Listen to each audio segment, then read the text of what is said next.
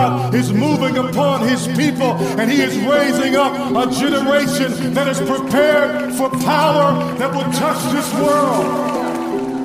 They lived amongst the ruins, they were the last human force The remnant that refused to serve the robot Trojan horse. Forced to migrate underground, avoiding drones and scans To navigate the darkness and get birth without implants. The time we knew was coming, the breaking of the seals Unfolding right before our eyes, the Antichrist revealed. Technology advanced beyond the scope of human hands Attached itself inside the soul of man and took command. But those who saw it coming were the fragment that remained Avoiding the enslavement and the merging of all brains they were forced below the surface in the darkness of the caves. Inside the belly of the beast to carry on the flame. Like relics from the past, they were progenitors of truth. No human leader but the word of God to show them through. But they counted themselves worthy to suffer for his name. A blessing to be living and rejoicing through the pain. They were born to be survivors, predestined for that time. Protected and preserved to be a witness to the blind. Like those who came before this, the Daniels and the Jonas, the Shadrach, Meshach, and Abednego's were in the furnace furnace Like Noah in the flood They were preserved inside the ark.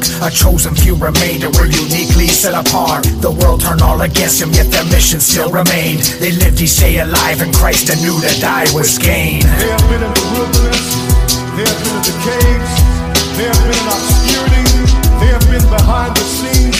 No one has known their names one even recognized them, but they have been recognized by heaven because they have been seeking the face of the Father and calling on God behind the scenes. Heaven knows their name and hell knows their name. Now it's all a distant memory before the singularity. Long before technology invaded our biology, like history repeating, it was written to unfold. These mysteries all leading to the oldest story told. They built upon the tower until Babylon gave birth, attempting to be gods by making flesh and iron merge. Although we saw it coming, we didn't know it was so near. Some tried to look away to ignore their deepest fears, but with each passing moment, it enveloped every mind through comfort and convenience and expanding human lives, expanding information too explosive to contain beyond the scope and understanding of our tiny brains. It soon became the norm to transform the human form, the brewing of a coming storm we've never seen before. The day we started customizing children by design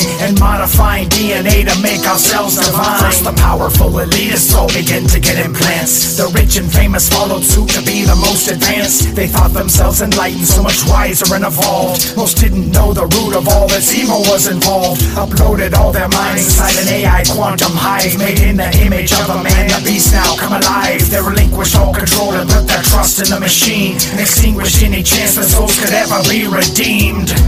And God is bringing them out to the forefront in this time to change the course of history and change a generation and bring a revolution of revival. One day, this last generation will step right into heaven.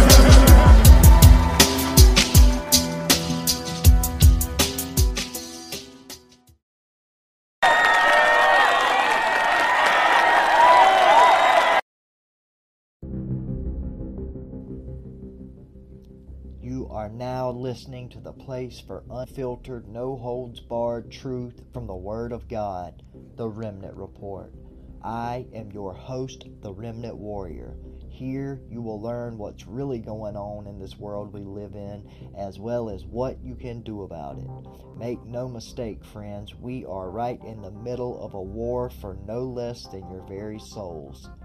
The enemy has spies everywhere and will certainly use every weapon that he has because he knows that his time is short.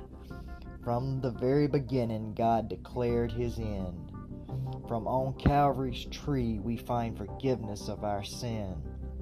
So he who hath an ear, let him hear. Open your eyes so now you can see.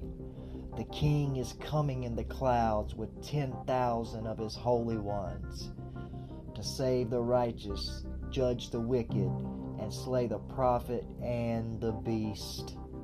So now, let's get this program started.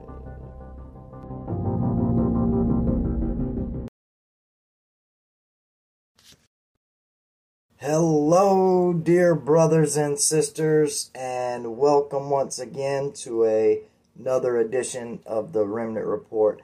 I am your host, the Remnant Warrior, and as always, I am very, very blessed and happy to be able to be here with you all tonight.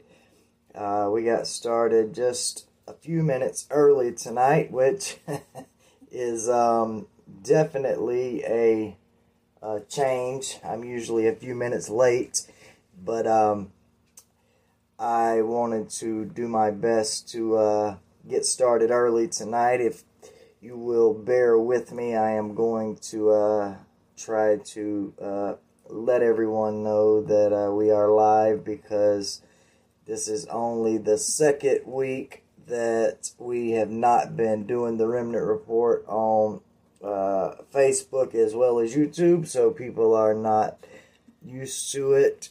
And I just want to uh, put a quick message letting everyone know that we are live, and then we will get started with tonight's program. And tonight, if you did not see the title to be um, picking up right where we left off last week, and um, the title of tonight's program is The New Covenant, Part 2 The End Times Revenge of the synagogue of Satan.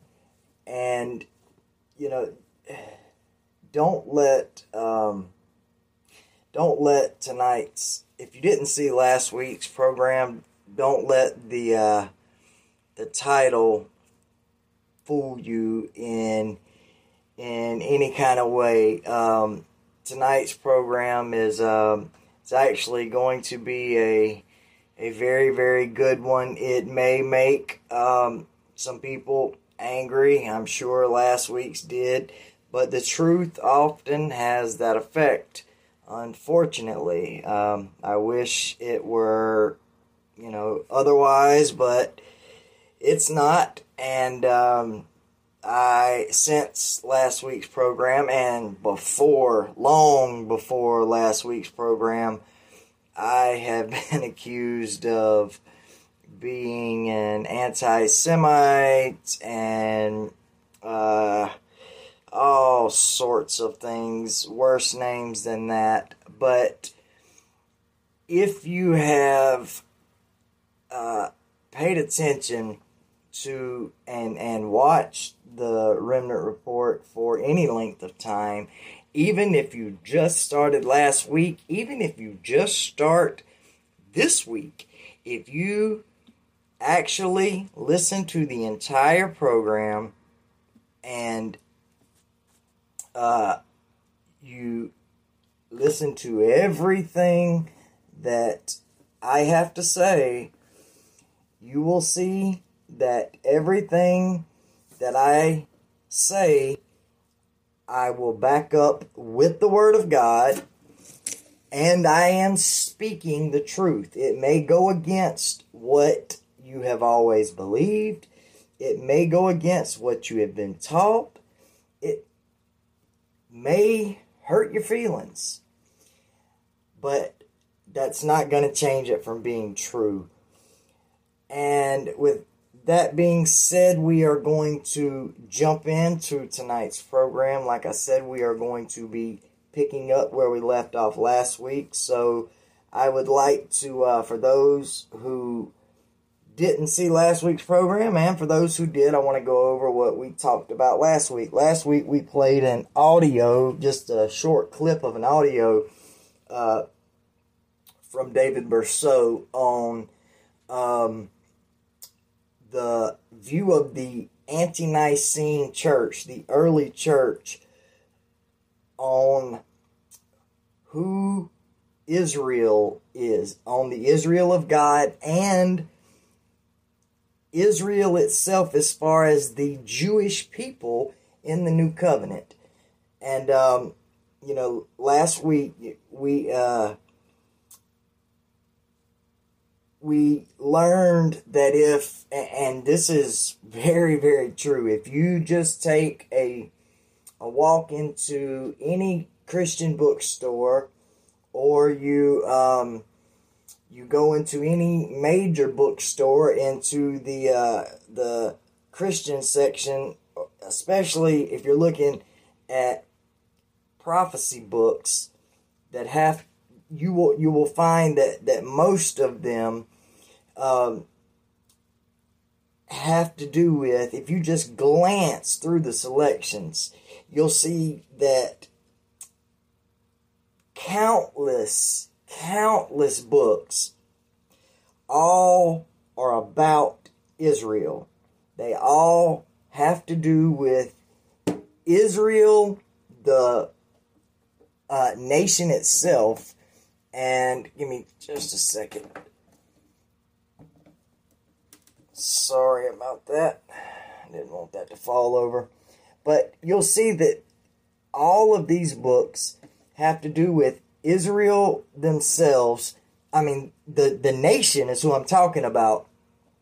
And they, these books will all use various Old Testament prophecies to describe in great detail how the modern country, the, the geopolitical nation in Israel uh, has fulfilled these prophecies. And we went to the early church fathers and heard what they had to say about what they believed and what they taught in the ante Nicene church about Israel, as well as what the Word of God said. And this week we are going to be picking up right where we left off. The the program I named the program last week um, the New Covenant change in the election and the revenge of the synagogue of Satan in the end times. Well, I wasn't able to get to the synagogue of Satan, the revenge of the synagogue of Satan part. So I broke it into two different uh, two different episodes is the only way I was able to to cover it all. So tonight we are going to be looking at the revenge of the synagogue of Satan. Now, first of all, the synagogue of Satan. What is the synagogue of Satan? Well, the synagogue of Satan is talked about. We first see it mentioned in Scripture in the book of Revelation. Make sure, yeah. Wanted to make sure I had my mic on, didn't want any problems with my mic. But we first see uh, the um, book of, I mean, the synagogue of Satan mentioned in the book of Revelation. And it is Jesus Christ Himself who is talking about the synagogue of Satan. And Jesus says in Revelation, uh, first, the, the very first passage and the first church that he is talking to when he mentions the synagogue of Satan is the church of Smyrna. And it is Revelation chapter 2, starting in verse 8. And it says, and this is our Lord speaking. He says, And unto the angel of the church in Smyrna write, These things saith the first and the last, which was dead and is alive. I know thy works, and tribulation, and poverty. But thou art rich, and I know the blasphemy of them which say they are Jews and are not, but are of the synagogue of Satan. And then in another passage in Revelation chapter 3, speaking unto the church of Philadelphia, Jesus says, and unto the angel of the church, and this is Revelation 3, starting in verse 7. He says, And unto the angel of the church in Philadelphia write, These things saith he that is holy, he that is true, he that hath the key of David, he that openeth and no man shutteth, and shutteth and no man openeth. I know thy works. Behold, I have set before thee an open door, and no man can shut it. For thou hast a little strength, and hast kept my word, and hast not denied my name. Behold, I will make them of the synagogue of Satan, which say they are Jews, and are not, but do lie. Behold, I will make them to come and worship before thy feet, and to know that I have loved thee. Now, who was Jesus speaking of here? Well, if you watched last week's program, you found out that in the new covenant, when Jesus Christ was born of a virgin on this earth, when he came as the Son of God and came in his first incarnation on this earth, and then died on the cross, even before he died on the cross, during his ministry, his entire ministry was to the Jewish people. The gospel, which is the gospel of the kingdom, was to be preached to the Jew first and then the Gentile. During Jesus' earthly ministry because Jesus, in fact, was God. He had the Holy Spirit without measure. He therefore knew that, unfortunately, as much as he loved the Jewish people, because Jesus, in his uh, earthly form, his human form, as 100% man and 100% God, he loved the Jewish people. He was a Jew. And in his godly form, we know that in the Old Testament, Jesus um, and God, they are one and the same. We know that Jesus is begotten of the Father. Begotten just means comes from. He is a part of the Father. Well, we know that an, the old covenant was made, it was a marriage covenant that was sealed and signed and created at Mount Sinai between God and the Israelite people. We know that under Old Testament law, which is the law of God, that divorce is permissible. And the way that on, divorce is only okay for the man to divorce his wife if and only if there is adultery involved. Well, Israel in the Old Testament was the wife, God the Father was the husband. They were adulterous. Both the nation of Israel and the nation of Judah, the northern kingdom and the southern kingdom. After King David, um, actually, uh, it was after King Solomon, the uh, nation of Israel was split into two kingdoms the southern kingdom and the northern kingdom, Israel and Judah. And Israel was always the most blasphemous and the most idolatrous. And they were completely divorced and not just sent into captivity and slavery the way that the uh, kingdom of Judah eventually was when they were sent to Babylon, but they were literally scattered abroad among the nations for just how adulterous and idolatrous they were. In the Old Testament, there are a lot of prophecies that prophesy about the Jewish people or Israel coming back into the land, of them uh, inheriting uh, their promised land again, them coming back into their land. And all of these prophecies, all of them, were written before the Babylonian captivity or during the Babylonian captivity.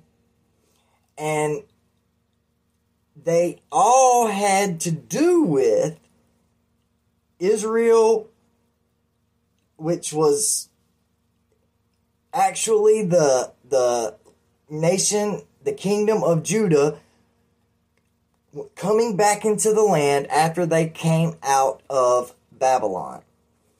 Every one of the Old Testament prophecies about the coming back into the land and inheriting the land again, it was every single one of them written about coming back into Israel after the Babylonian captivity. So, all of these prophecies that talk about a new nation of Israel, a uh, Israel becoming a nation again, they were talking about them coming back into Israel after the Babylonian captivity.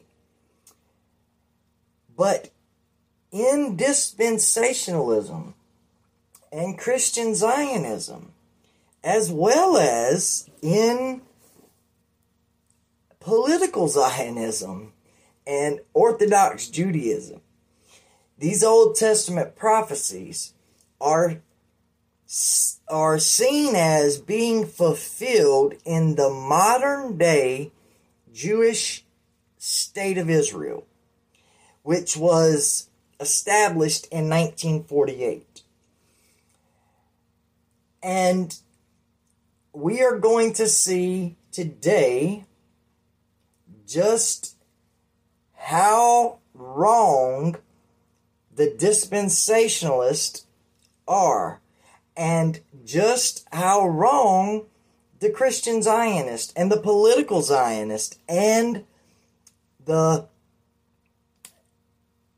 synagogue of Satan themselves, the Orthodox uh, Judaism, the Orthodox Jewish people, and unfortunately, all of Orthodox Judaism is a part of the synagogue of Satan. The reason for that is not because God no longer loves them. As we saw last week, Jesus Christ came to establish a new covenant just as was foretold in the book of Jeremiah, with the house of Israel and the house of Judah. The new covenant was ex- with the exact same uh, kingdom, nation, however you want to put it, as the old covenant. But in the new covenant, Israel itself changed.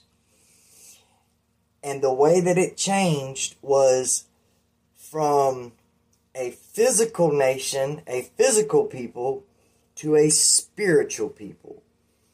This is complete, I mean, this is so well documented in scripture.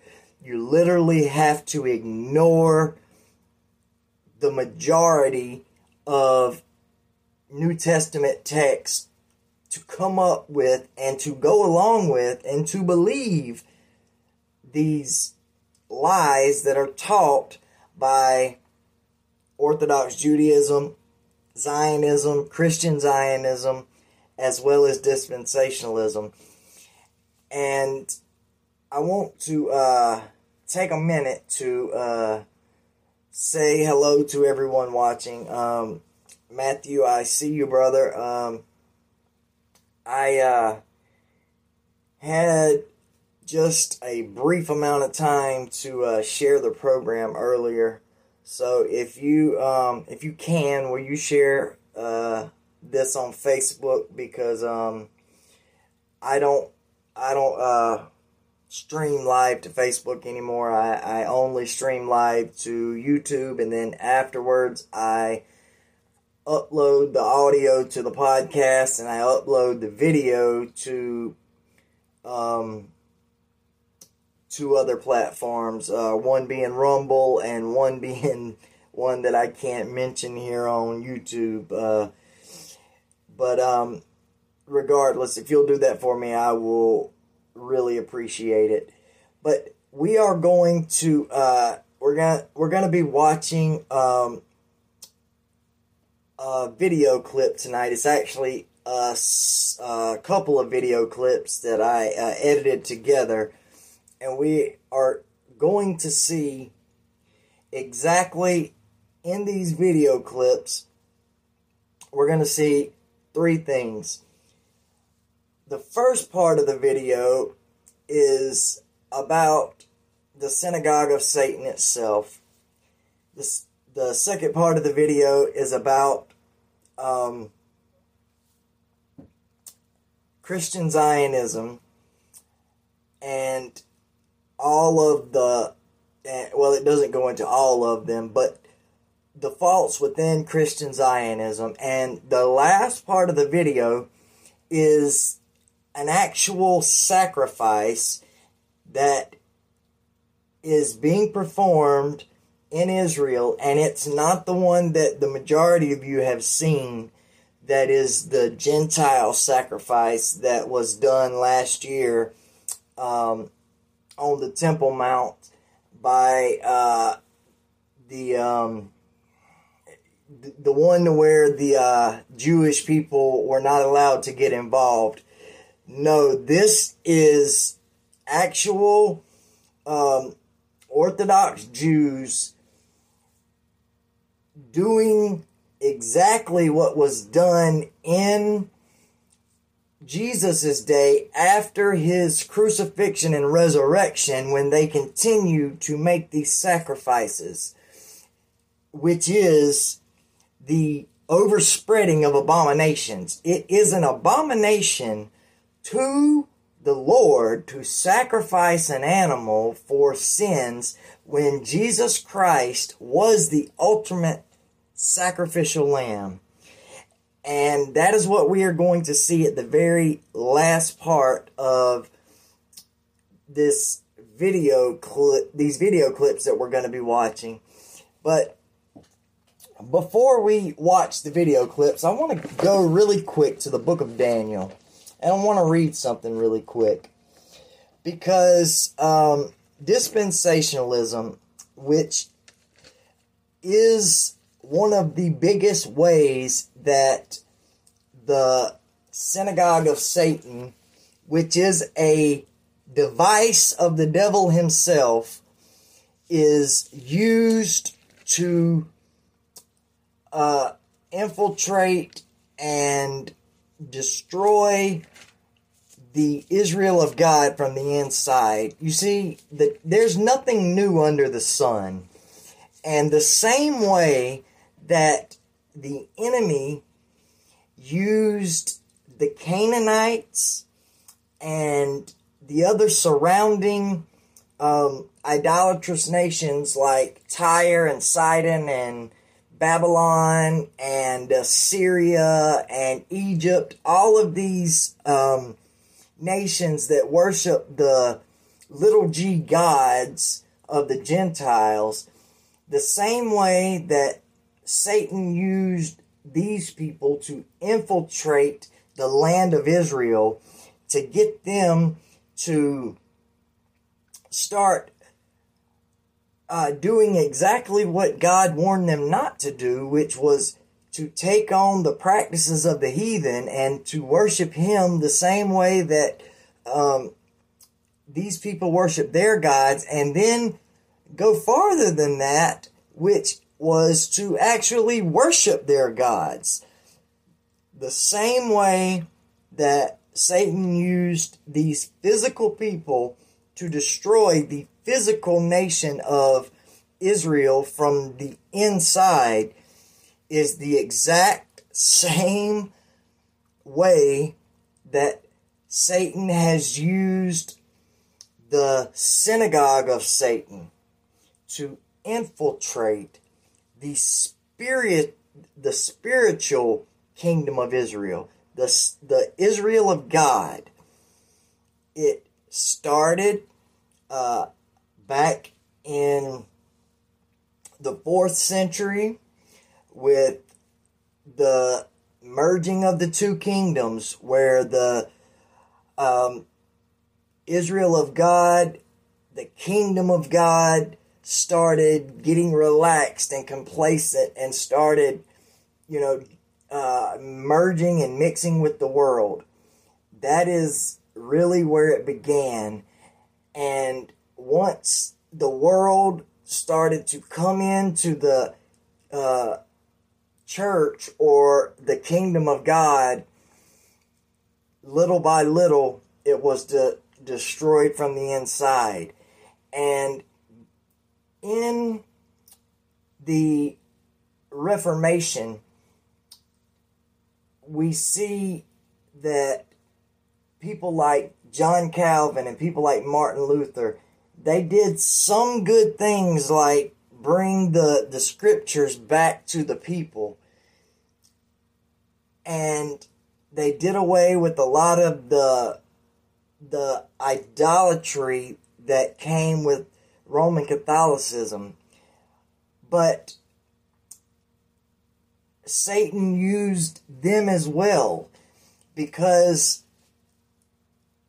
they never learned what the ante-Nicene and the, the apostolic church knew, which was that there are two kingdoms. That in order to be a part of the Israel of God, you have to be separate from the world.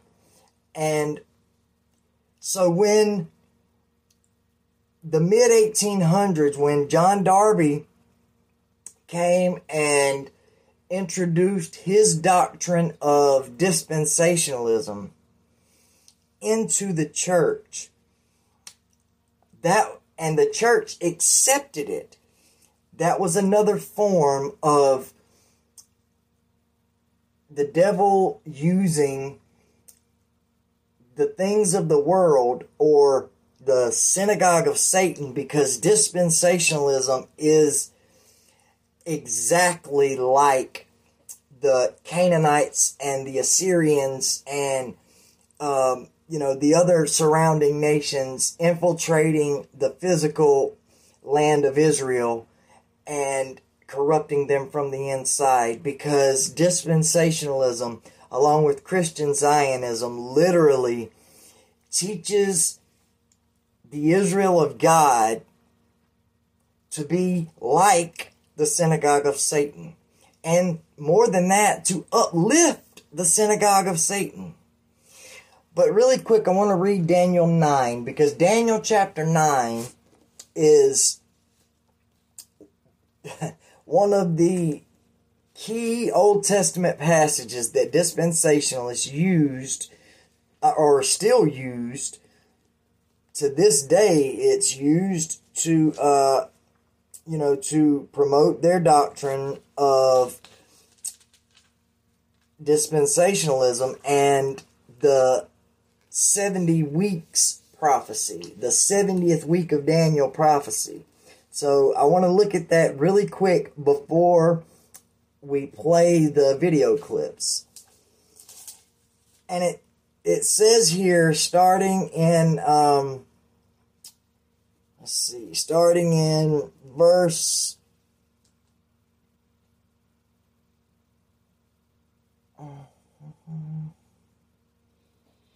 Starting in verse 24, it says, and this is Daniel chapter 9, starting in verse 24, it says, 70 weeks are determined upon thy people and upon thy holy city to finish the transgression and to make an end of sins. So, what is the 70 weeks for?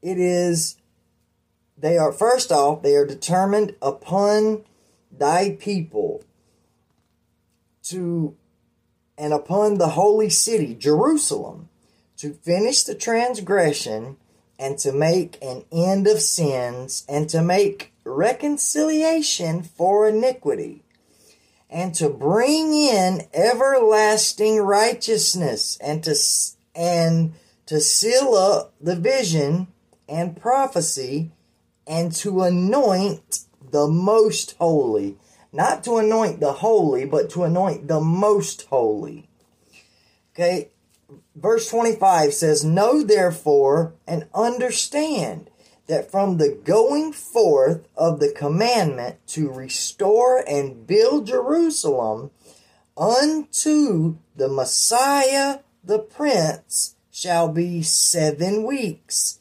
and threescore and two weeks. The street shall be built again, and the wall, even in troublous times.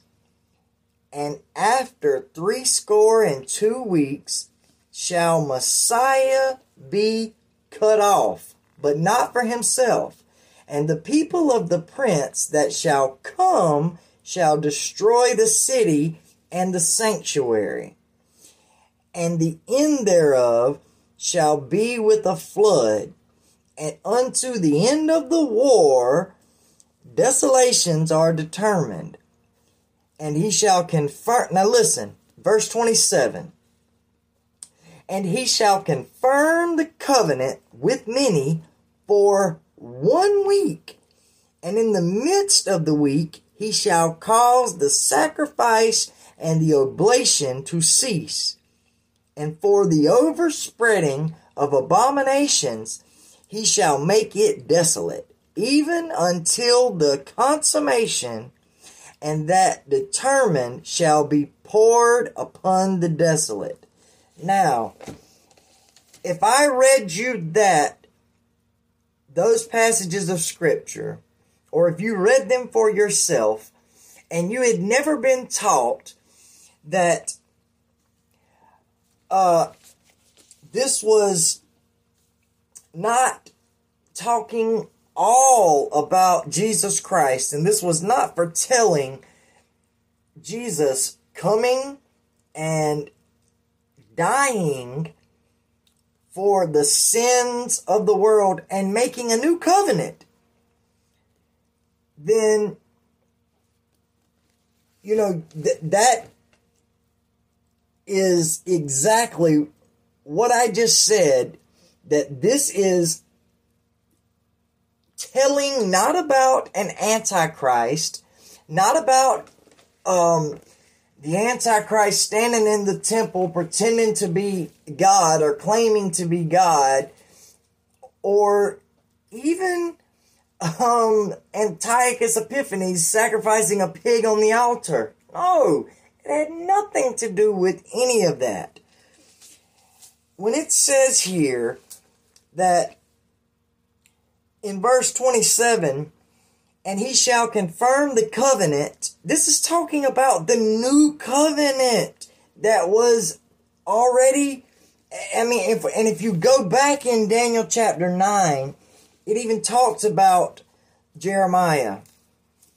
Um, for time's sake, I don't want to uh, go too far back and read too much of it, but I'm just going to read, uh, starting in verse 2.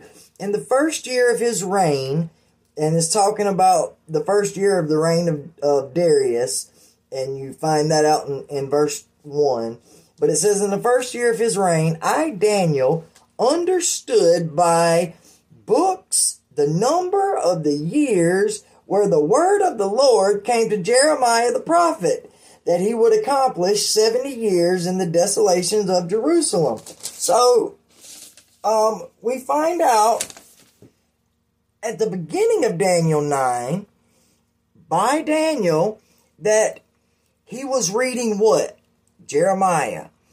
About the 70 years that they would be in um, the Bab- the land of Babylon in captivity. But not only that, also what is re- what is uh, prophesied in the rest of Daniel chapter 9.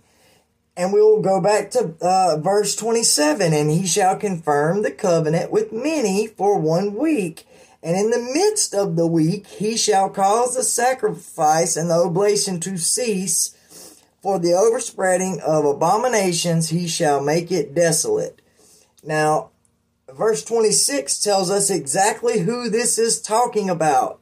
It says, and he shall confirm the covenant, right? Verse 27 says, and he shall confirm the covenant with many for one week. All right, who is he? We'll go back to verse 26. Verse 26 tells us, and after three score and two weeks shall Messiah be cut off, but not for himself. And the people of the prince that shall come shall destroy the city and the sanctuary, and the end thereof shall be with the flood, and unto the end of the war desolations are determined.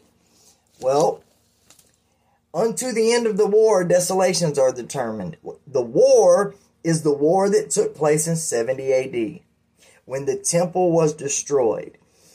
After Messiah was cut off, when Jesus Christ, the one who came and confirmed the new covenant, just as was foretold in Jeremiah, when he was cut off, which means crucified, and then he and he was crucified as the ultimate and final Passover lamb. After that happened, and he rose from the dead, we have the new covenant. It's in place. Every single sacrifice that was sacrificed in the temple after the ultimate perfect Lamb of God was slain for the sins of the world, that was the spreadings of a, the overspreadings of abomination that maketh desolate. That was the abomination of desolation. All of these sacrifices that were continuously done, which is why in the beginning of Matthew 24, you know, Matthew 24 is a end times passage. We know this. However, the end times began in uh, the first century AD with Jesus Christ. The end times began when Jesus came. Now, the beginning of Matthew 24, uh, when he says, when you see the abomination of desolation as that was prophesied by Daniel the prophet, he's literally talking about the abomination of desolation that it was the every time another animal was sacrificed after the ultimate lamb of God was sacrificed. But you see John Darby taught that this passage was talking about the antichrist and that the abomination of desolation is something that's going to happen in the future. And the reason that it has to happen in the future because according to uh, dispensationalism, the 69th week of Daniel and the 70th week of Daniel were separated by 2,000 years. According to dispensationalism, the entire 70th week of Daniel is the day of the Lord. The day of the Lord, according to dispensationalists, is the 70th week of Daniel. But, friends, the 70th week of Daniel was completely fulfilled by 70 AD. as we just saw by reading Daniel. And right now, I am going to. Now, that doesn't mean that the. And that's got nothing to do with preterism.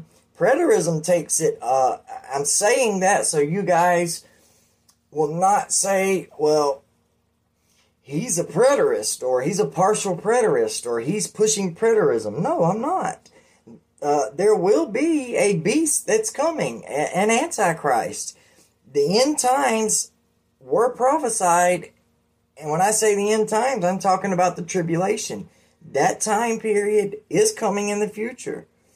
And the wrath of God will be poured out. The day of the Lord will take place at the end of the tribulation, not the entire tribulation.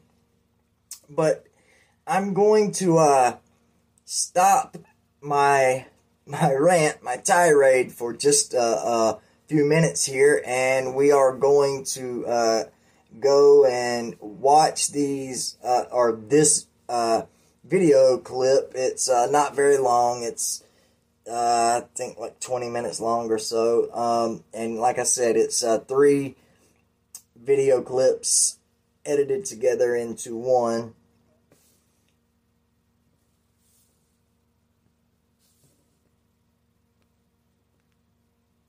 Give me just a second. Cut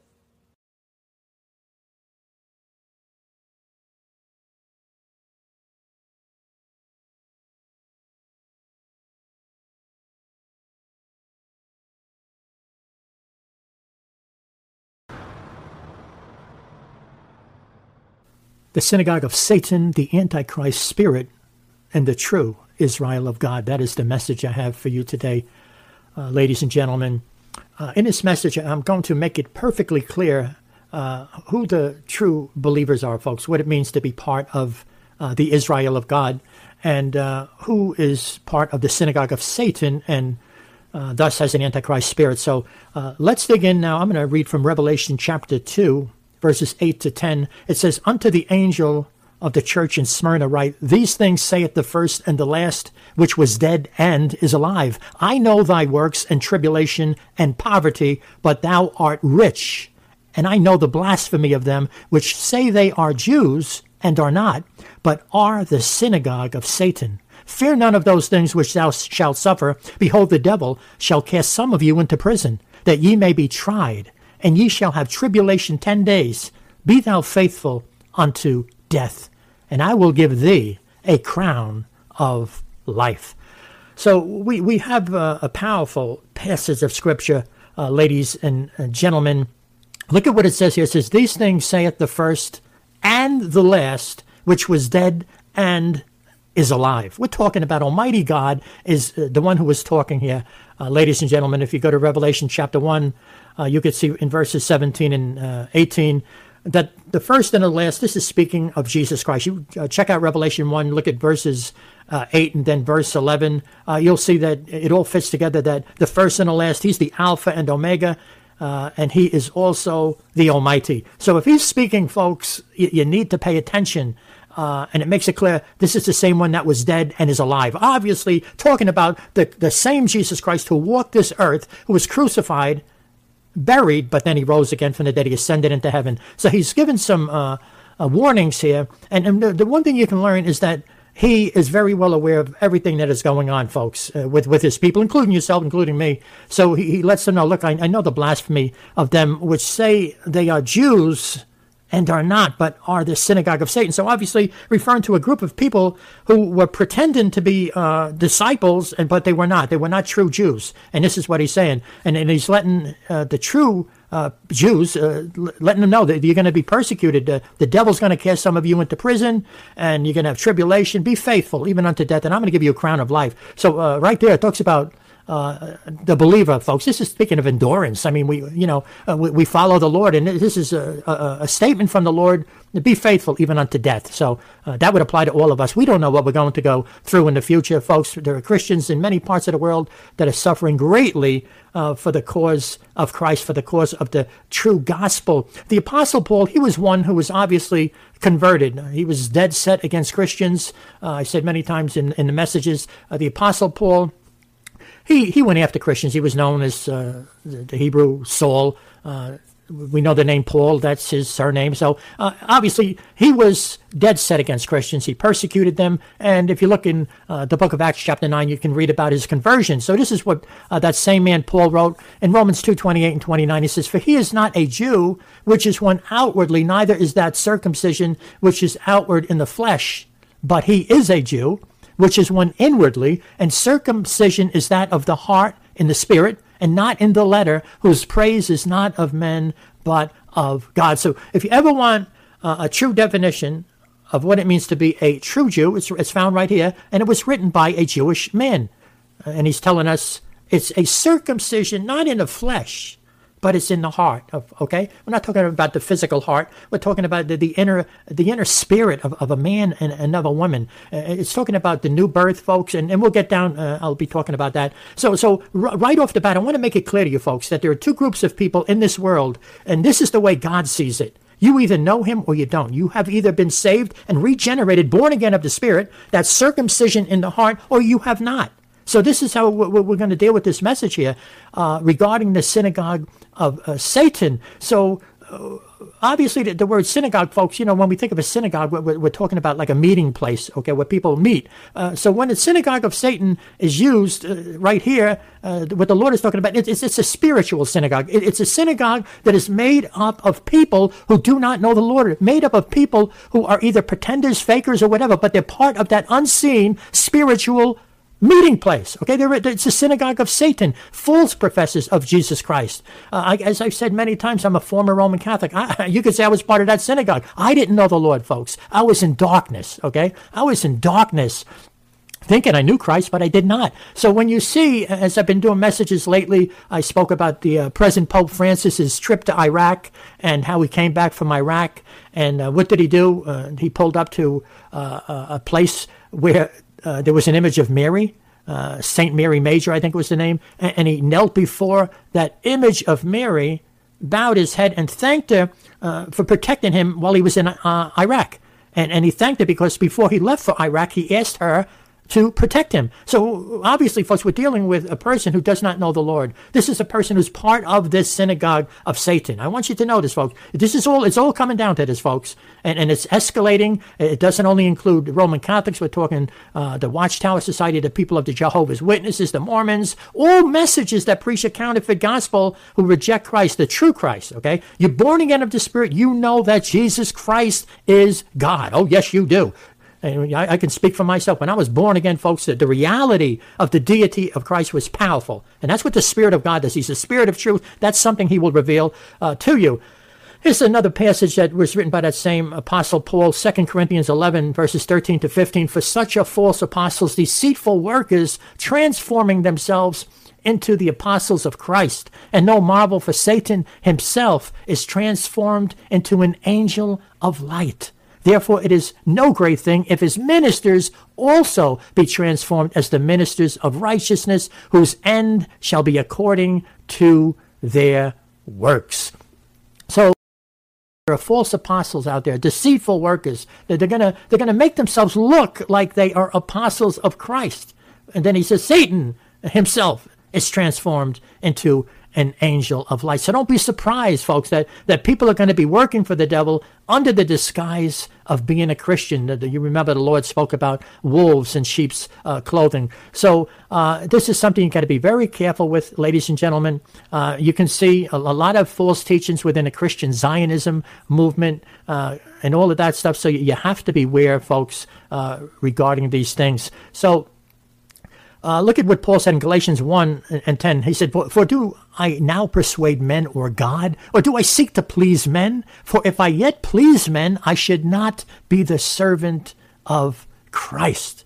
So sometimes you have to speak out uh, uh against certain teachings, folks, and, uh, many people are offended. But we, we got to keep in mind that we are servants of the Lord. If you're going to be a servant of Christ, uh, sometimes you got to say things that don't please people, that don't please men.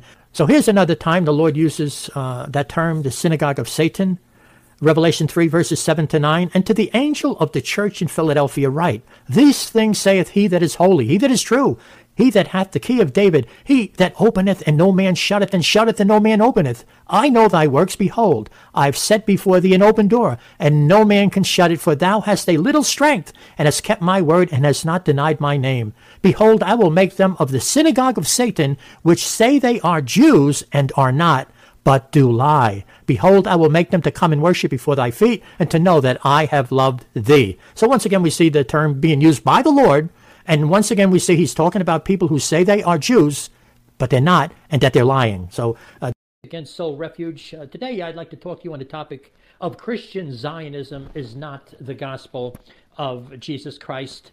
And um, it's all about Jesus, folks. It's uh, what you do with him that's going to determine where you will spend eternity.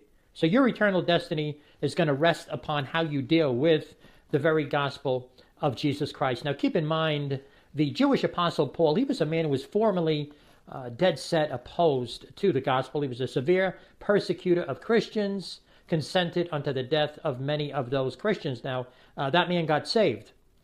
You read uh, the book of Acts, you'll uh, be able to find his story. Look in Acts chapter 9 and read it for yourself. I encourage you to do that. And he wrote many of the books of the New Testament, and one of those books was the book of Romans. And here, uh, Romans chapter 1, verses uh, 1 through 4 Paul, a servant of Jesus Christ, called to be an apostle, separated unto the gospel of God, which he had promised afore or before by his prophets in the Holy Scriptures, concerning his Son Jesus Christ our Lord, which was made of the seed of David according to the flesh, and declared to be the Son of God with power according to the Spirit of holiness by the resurrection from the dead. So this man went on to be a great servant of Christ, uh, obviously converted, and uh, the very people that uh, Paul was persecuting, he became one with them. So now he's one of them, and he's preaching to his own people. Keep, keep this in mind. Paul is preaching to his own Jewish people, and he's telling them, look, Jesus Christ is the way. This is the way you need to go. So um, it, it, lets us know here that he was called to be an apostle, and th- this gospel of God, ladies and gentlemen, it's, it was promised before by the prophets. Keep this in mind. So, folks, I want to make it clear, very, uh, uh, very clear in the beginning here. Uh, the Jewish people need Jesus Christ as much as this man Paul needed him. So I want to make it clear: there's no distinction here. There's no uh, futurism uh, that that I'll be speaking. It's one gospel. No postponement for the Jewish people, one gospel. Whatever the Jew or the Gentile does with Jesus Christ, that will determine where they're going to spend eternity, whether it be heaven or whether it be hell. So the gospel, what is it about? It's concerning Jesus Christ. That's what it says. He was made of the seed of David, okay? According to the flesh, came out from the lineage of David. In other words, you could trace the lineage of Jesus Christ back through uh, David. That's David from the Old Testament. So uh, let me read to you from the book of Luke, chapter 24, 44 to 49 verses. Uh, I'll be speaking. And I want you to know that uh, this is speaking of Christ after he rose from the dead. And he said unto them, These are the words which I spake unto you while I was yet with you, that all things must be fulfilled, which were written in the law of Moses and in the prophets and in the Psalms concerning me.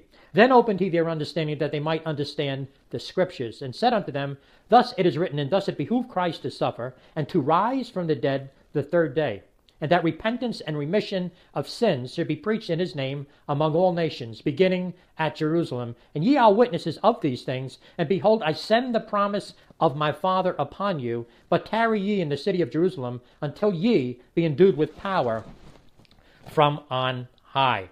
So here's the Lord, folks. Keep this in mind. This is awesome. The Lord was butchered upon a cross, he was killed. And the prophets of the Old Covenant, you know, this was spoken, this was prophesied. If you look at uh, the prophet Isaiah chapter 53, that whole chapter deals with the death of Jesus Christ, folks, and, and the death for our sins. And keep in mind, it was spoken approximately 700 years before it actually took place. That's mind blowing, folks. And that's, that gives more credibility to the scriptures, to the Bible being true than anything. So here we have the Lord standing now, risen. He's alive again.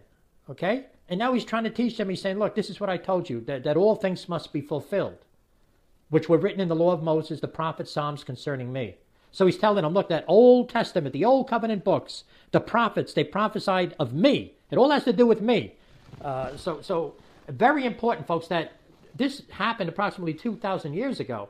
So during this past 2,000 years, folks, the Jewish people needed Christ as much as anybody, as any Gentile person. Not two distinct uh, gospels. I want you to see that, folks. It's all about coming to know the Lord Jesus Christ. Uh, you, whoever are listening, you are a sinner. You need to you need to recognize that you are a sinner, and your sin separates you from God. And it's one way to be saved, and it's through Christ. He paid the price for your sins. So that's what I uh, want you to see there. Uh, when he rose from the dead, what did he say? Mark 16, verses 15 and 16.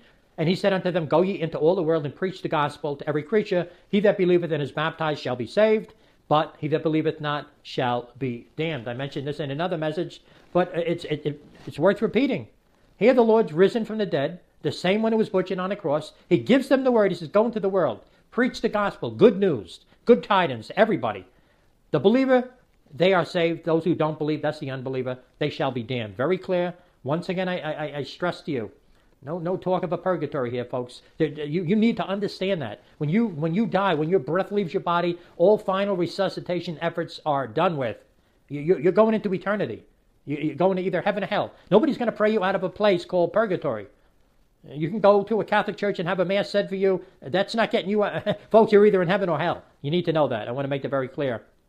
So um, now, the Jewish apostle Paul, as I said, he was a persecutor. He was a tyrant, that man, uh, before he got saved. And um, he got the consent of uh, his higher authorities when he was persecuting Christians. You can look in Acts 26, 9 to 11 verses, and you'll see that. And um, very important that you notice that his conversion, it was a powerful conversion. And now Paul got saved, and now he's preaching the very faith which he once destroyed. Galatians 1.23. So what happened after that? Immediately, the Jewish people wanted to kill him. You see that? So he, he, he's a Jewish man, and now his own people wanted to kill him. Why? Because he, he, turned to Jesus Christ. Do you see that? So the true believer, ladies and gentlemen, will always be hated, will always be persecuted. That's, that's the God's honest truth. Remember John chapter 1, verse 11, how the Lord came unto his own, but his own received him not. That's speaking of the Jewish people. A majority of them did not uh, receive him. They wanted nothing to do with them. Listen to how the Lord spoke to them. He said this, John chapter 5, verses 39 to 43. Search the scriptures, for in them ye think ye have eternal life, and they are they which testify of me, and ye will not come to me that ye might have life. I receive not honor from men, but I know you, that ye have not the love of God in you. I am come in my Father's name, and you receive me not. If another shall come in his own name, him ye will receive. So the Lord is dealing with his own people, he says, look, search your own uh, scriptures. Take out your Torah, read the scriptures, okay? He says, they speak of me, they testify of me. Yet you will not come to me that you might have life. He's talking about everlasting life. So that's very interesting, folks. They had the scriptures. You know, you can have a Bible, but if you if you're not born again, if you, if your faith is not in the Lord Jesus Christ, that's just a book with a lot of words in it. You see, they had the scriptures, folks, up until that point. Obviously, they, they didn't have the New uh, Testament printed in, in Bible form, but they had the scriptures, okay? But it did them no good because they refused to turn to Christ, the one that the scriptures spoke about. So uh, it's not enough to have a Bible. You can have a Bible, you know. Uh, some people have a Bible, you know, their, their uh, dining room table might be a little unsteady. They, they, they stick the, the Bible underneath the, the steady, steady the table, or it sits on a coffee table in a corner. Uh, it's like it's a little idol, uh, like it's going to protect the household.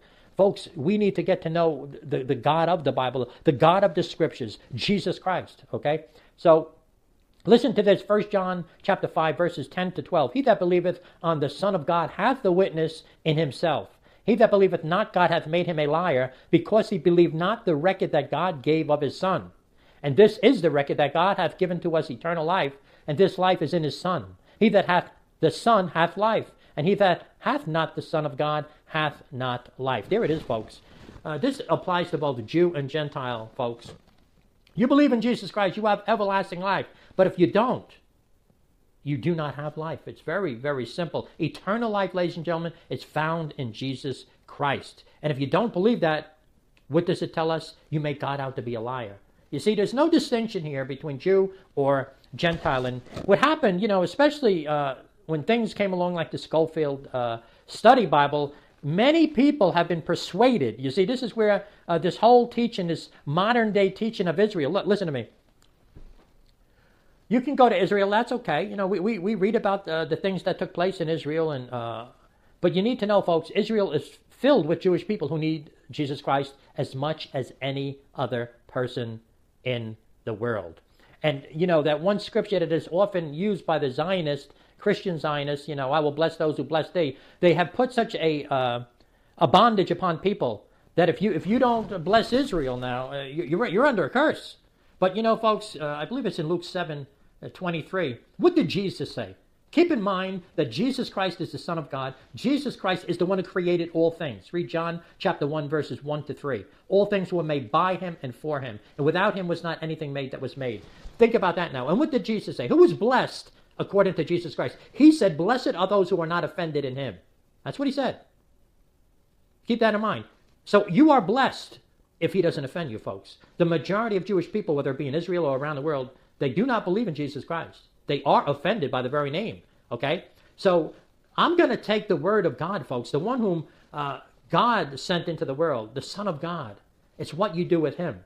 So, so what, what, what happens is they take that Old Testament verse, uh, I will bless those who bless thee, and they put a bondage, and there's a lot of brainwashing that has been going on for many years, folks, but you need to listen to what the Lord says, okay? He lets us know we are blessed if we're not offended in him, and you can even look about uh, in Matthew chapter 5, uh, verses 3 to 12. He, he lets us know who's blessed the meek, Matthew 5 5, the merciful, Matthew 5 7, the peacemakers, Matthew 5 9. So, my Bible tells me that the Lord is going to prepare a place for me, for any believer. He says, I go to prepare a place for you, that where I am, there you may be also. Keep that in mind. He, he was going to the cross, ladies and gentlemen, and he's talking about a place that is not of this world. Okay, look in John chapter 14. If I can read 1 through 6. He's going to prepare a place, and it's not here, folks. It's not in the Middle East, okay? So keep that in mind. If you want to uh, be with the Lord, make sure you're right with the Lord. So he never told me, Jesus never told me, that I need to bless a group of people who outright reject him as Lord. I mean, that is insanity. So you have people who reject Jesus Christ who are being honored. In fact, they have regular meetings, honor night to honor Israel. We're going to bless these people. No, here's the deal. You need to preach the gospel to those people. That's what they need to hear. That's what Jesus would do. That's what his disciples would do. Preach the word to them like you preach to anybody else. That's what he told us to do. Go into all the world. In fact, he said, begin it right here at Jerusalem. So that's what needs to be done. All right? So you want to bless Israel? Give them the gospel like anybody else. John chapter 18, verses 35 to 37. Pilate answered, Am I a Jew? Thine own nation and the chief priest have delivered thee unto me. What hast thou done? Jesus answered, My kingdom is not of this world.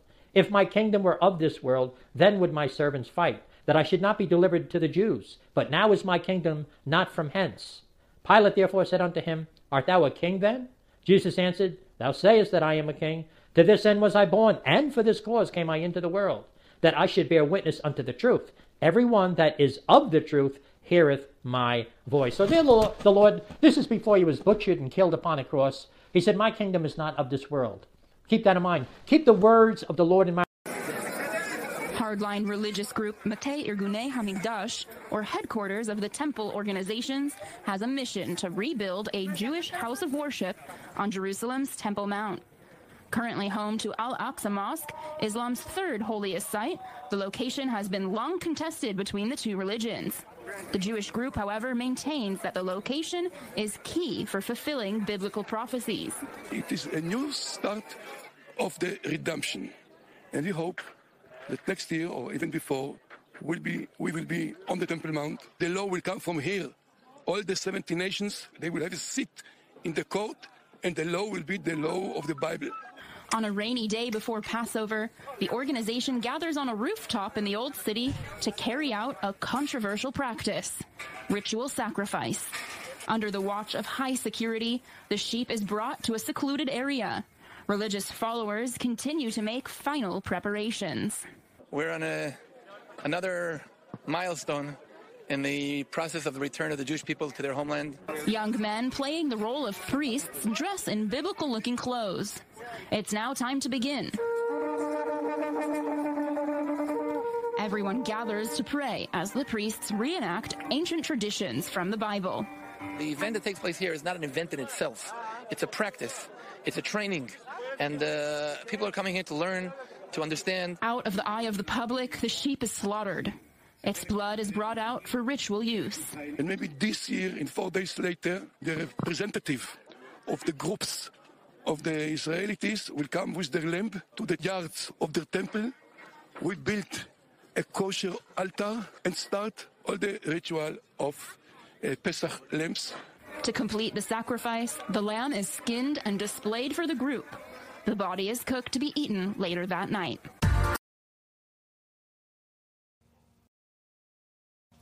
Guys, if you uh, saw what just took place in that sacrifice, what what they were doing was preparing for when the third temple that they're preparing to build will be built. They're they're literally practicing and it it's not they can say that it's not the actual ritual but they're literally sacrificing the the lamb and performing the entire ritual for the day when they can reinstitute the sacrificial system. But here's the thing I just told you all before we started watching the videos what the book of Daniel says about the abomination of desolations. What Jesus Christ meant about the abomination of desolations. Every time a, a animal was sacrificed after Jesus Christ died on the cross as the Lamb of God, it was an abomination. And that abomination is still taking place today by those that Jesus called the synagogue of Satan. And friends, the reason why I named part two of this teaching the revenge of the synagogue of Satan, the end times revenge of the synagogue of Satan, is because even though the Jewish people are not inherently any more wicked than any other race of people, they are not, you know, more wicked than uh, Americans or more wicked than uh, Indians or more wicked than any other race of people. The problem is that there is a curse that was put on them for rejecting and crucifying the Son of God. That is Scripture. Jesus said that upon them would be all of the blood of the prophets. And not only that, he said it would be better for Sodom and Gomorrah on the day of judgment than it would be for them. Now, the scriptures also say that blindness in part has come to the Jewish people. Now, that did not mean that the Jewish people could not be saved. That just means simply this that in the new covenant, first of all, the gospel was preached to the Jew first and then the Gentile. The majority of the Jews rejected Jesus Christ and rejected his marriage covenant. And because of that, that curse was put upon them. Well, as I said before, and I will continue to keep hammering upon until people understand it, in the new covenant, the nation or the kingdom of Israel changed, and it is a spiritual kingdom, the Israel of God. Therefore, if you're not in the Israel of God, you're a part of the kingdom of the world. So Jesus says in Revelation chapter 2 and chapter 3 that, and Paul says, not all who are, who say they are Jews are Jews. Um, and I'm paraphrasing. Um, but my point is that if you are not in the Israel of God, that you are outside of Israel. Who are those outside of Israel? The Gentiles. So it's not those who are true believers in a covenant relationship with Jesus Christ. The people who are in a love faith relationship, a true marriage covenant with God through Jesus Christ, that is Jews. That is Israel. It's that simple. Everybody else are Gentiles.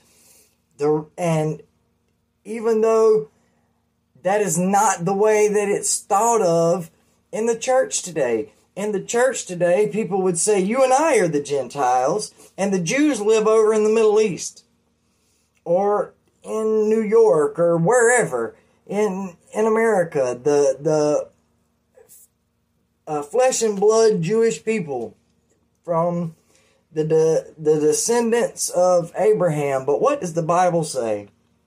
The Bible says that if you are in Christ Jesus, then you are Abraham's seed and heirs according to the promise.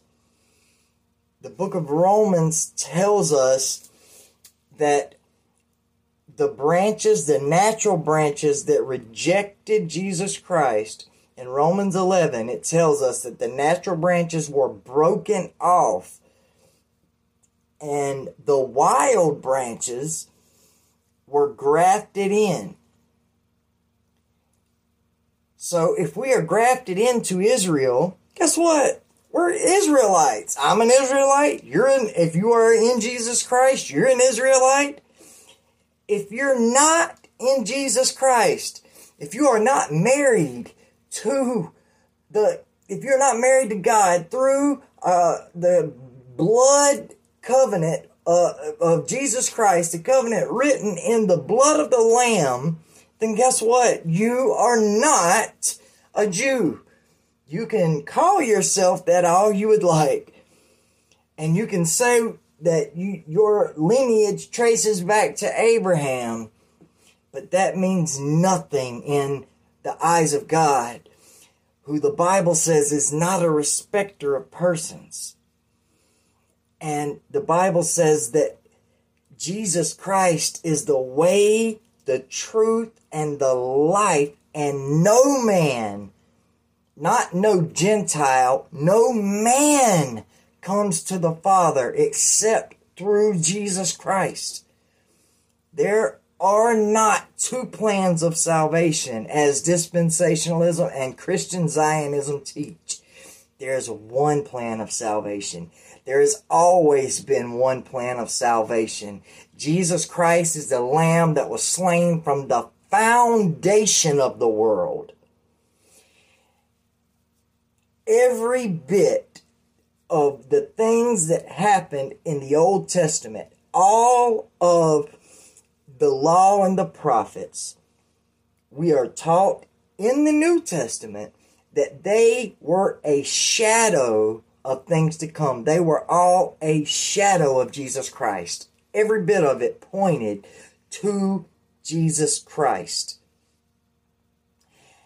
And more than that, Paul, there's this passage in, oh man, I, wish I because this just came to me. I, I didn't have this written down for the program, but there's a passage of scripture, Matthew, you may can help me out on this, where uh, Paul says, and I'm paraphrasing, uh, how how will they hear if there's no one to preach?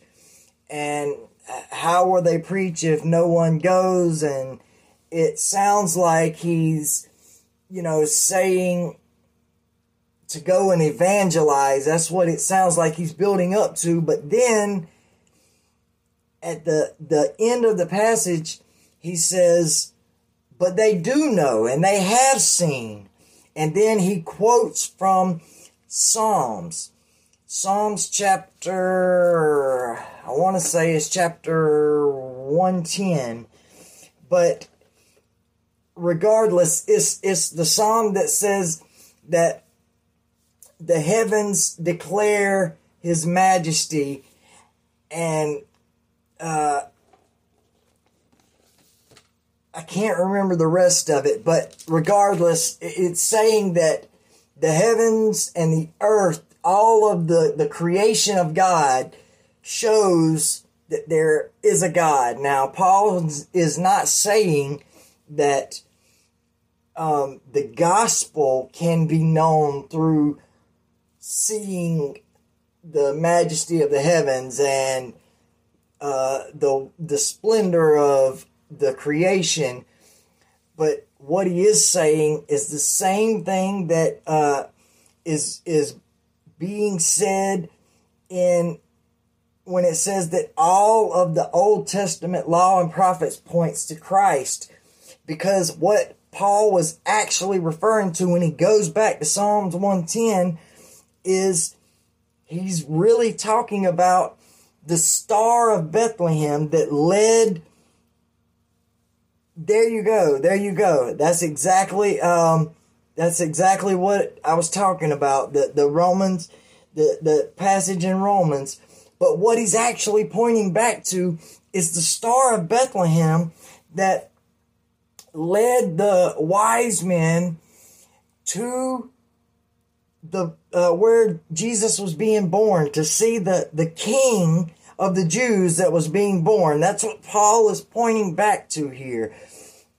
And that's just another passage of scripture that shows that every bit of the law and the prophets and all of the Bible, the entire scripture, points to Jesus Christ. He is the only way of salvation. For every man, woman, and child, regardless of your ethnicity. And I'm going to tell you something else. I was talking earlier about Daniel chapter 9. I read Daniel 9, and we were talking about the destruction of the temple in 70 AD and how uh, that judgment that was pronounced by God uh, was part of what was being prophesied in in Daniel 9. Well, what an, another part of that judgment that God did there was when the Romans came and they destroyed the temple. They didn't just destroy the temple, they literally destroyed all of the historical documents and all of the genealogies of the Jewish people. Josephus talks about the way that the Romans destroyed all of the lineages so that, and this was God's doing, so that nobody can trace their lineage back to Abraham. Nobody can trace their lineage back to Levi for the Levitical priesthood because there is no Levitical priesthood anymore and there never will be again. Not a legitimate one and because nobody, even unto this day, nobody can uh, go back and show that they're from this tribe or that tribe. And it was mainly so to do away with any claim to the Levitical priesthood, but also so that nobody could say, well, I'm from the tribe of Judah. Nobody can trace their lineage back to David, the tribe of Judah, which is the the tribe that the Messiah was to come from. So that's another part of that judgment and that covenant that shows that Israel completely changed from a physical kingdom to a spiritual kingdom in the new covenant.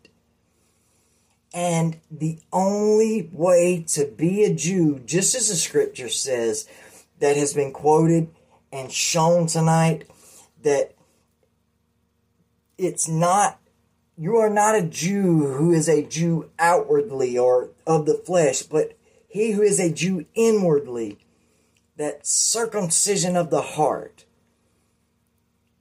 the old, I mean, the new covenant that was prophesied in Jeremiah, God said that He will put His laws in our minds and write them on our hearts. Those who are a part of the new covenant, those who are a part of the Israel of God. I don't know about you guys watching, listening, but I am a Jew. I am an Israelite. I am a part of the Israel of God, the only Israel that there is. Friends, the the guy who was talking in the video just a few minutes ago was at the uh, very end of it, or close to the end. He was talking about the way that uh, Christian Zionists and dispensationalists they ha- for 200 years they have used the scripture in the Old Testament that uh, if you bless Israel, you'll be blessed. If you curse Israel, you'll be cursed. But what he didn't say is that that is not a scripture to Israel. That was a promise that was made to Abraham. And friends, guess what? Abraham was not a Jew. Abraham was not an Israelite. Abraham was a Gentile. The promise was made to a Gentile. And it was through his seed. And the Bible says, not unto seeds, plural, but unto the seed, which is Christ. Now, I hope that through part one of this program from last week and part two this week, that you guys have, if nothing else, if you don't come away with nothing else, please come away with this one thing that there is only one way of salvation, that is through Jesus Christ. And every other doctrine of man that says anything otherwise is a lie and device of Satan to infiltrate the Israel of God and have the revenge of the synagogue of Satan in the end times because he, Satan, that's whose synagogue this is. And like the, the gentleman said in the video, a synagogue is a spiritual, a, a place of spiritual gathering. And it's all pointing to and will eventually lead to the one world religion of the worship of the beast and the dragon. Period. The synagogue of Satan will have its ultimate final culmination in the one world religion of the Antichrist, of Satan.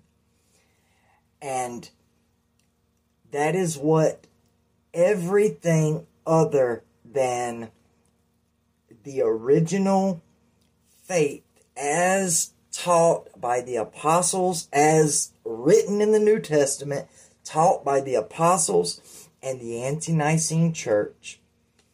The two kingdoms, the kingdom of God, that true Christianity, a true believer and follower of Jesus Christ, someone who is in a covenant love faith relationship with Him, who is in this marriage covenant with Jesus Christ. Only those who are in the Israel of God will not take the mark of the beast in the end times It's only those who will not worship the dragon, worship the beast. Everyone else who is a part of this false Christianity and these false religions, whether they be Judaism, Islam, Hinduism, this final one world religion is going to bring all, it's going to do away with all of these religions and culminate into the one final worship of the Antichrist and the beast. That is where all of this is leading to. When the Bible talks about the two kingdoms, the kingdom of God and the kingdom of this world, that will have its culmination in the end times, in the tribulation. You will literally be there. Nowadays, people can try to walk the fence. People can try to have one foot in the world and one foot in the kingdom. But, friends, there is coming a day, and there is coming a day very soon when there will be no walking the fence. There will be no halfway in the world and halfway in the kingdom of God. You're either going to be for God or for the beast. You're either going to be for God or against God. You're either going to be in Jesus Christ completely, 100%, sold out so much that you are ready to give up your life. The Bible says they love not their lives unto the death. Friends, how many, honestly, this is the last question I'm going to ask before we end tonight. How many Christians do you know, honestly? They may go to church every time the doors are open, but you see them acting like the world Monday through Saturday. Or Monday, Tuesday, Thursday, Friday, and Saturday. It's only Wednesday and Sunday that they want to go to church because they believe that church is somewhere you go, not something you're a part of, not something you are. How many of those people do you honestly believe are going to be willing to give up their lives? Not many. The reason for that is very simple it's the revenge of the synagogue of Satan.